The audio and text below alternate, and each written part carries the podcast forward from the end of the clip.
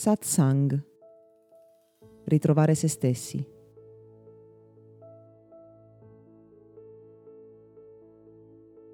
Le persone in cammino lungo il loro percorso di consapevolezza si rendono facilmente conto ad un certo punto di dover sviluppare il loro senso personale, che si contrappone a quello che viene normalmente chiamato senso comune. Là fuori esiste un grado condiviso di realtà, di ciò che è giusto o sbagliato, bene e male, legittimo e illegittimo. Esistono le leggi che regolano proprio questa globale percezione. Ma ogni persona che in qualche modo si stacca dal gregge, cioè che espande la propria coscienza oltre i limiti più comuni, si rende facilmente conto ad un certo punto di dover capire che cos'è giusto per sé, al di là dei limiti del senso comune,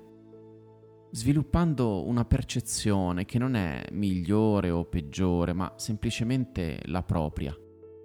quella che è più in linea col proprio cammino, con le proprie esigenze evolutive.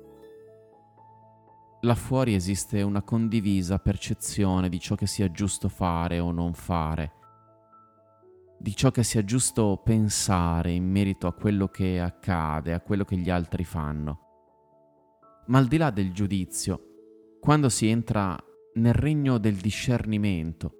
cioè della propria personale capacità di comprendere cosa sia giusto per noi nel nostro percorso, e quali territori oscuri a volte sia necessario esplorare, anche se la maggior parte delle persone non sarebbe pronta a farlo e quindi va in un certo senso difesa dal confrontarsi con certe realtà, quando si entra nel regno del discernimento, appunto, bisogna assumersi la responsabilità, che non è più una legge umana a definire i confini di ciò che possiamo o dobbiamo fare, ma in un certo senso è la legge della nostra coscienza. Non possiamo più farci guidare dal senso comune,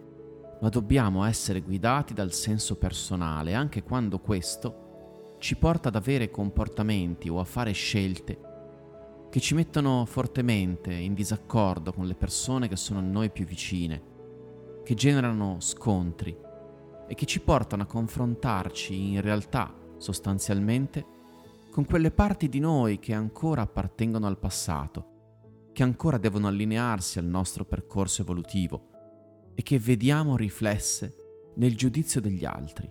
in chi ci sta attorno e che spesso rappresenta proprio il nostro passato.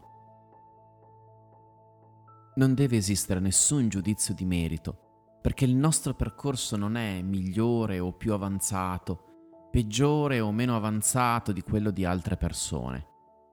dobbiamo solo accettare, guardare, prendere coscienza del fatto che ogni persona ha il suo grado di espansione, di comprensione, di consapevolezza,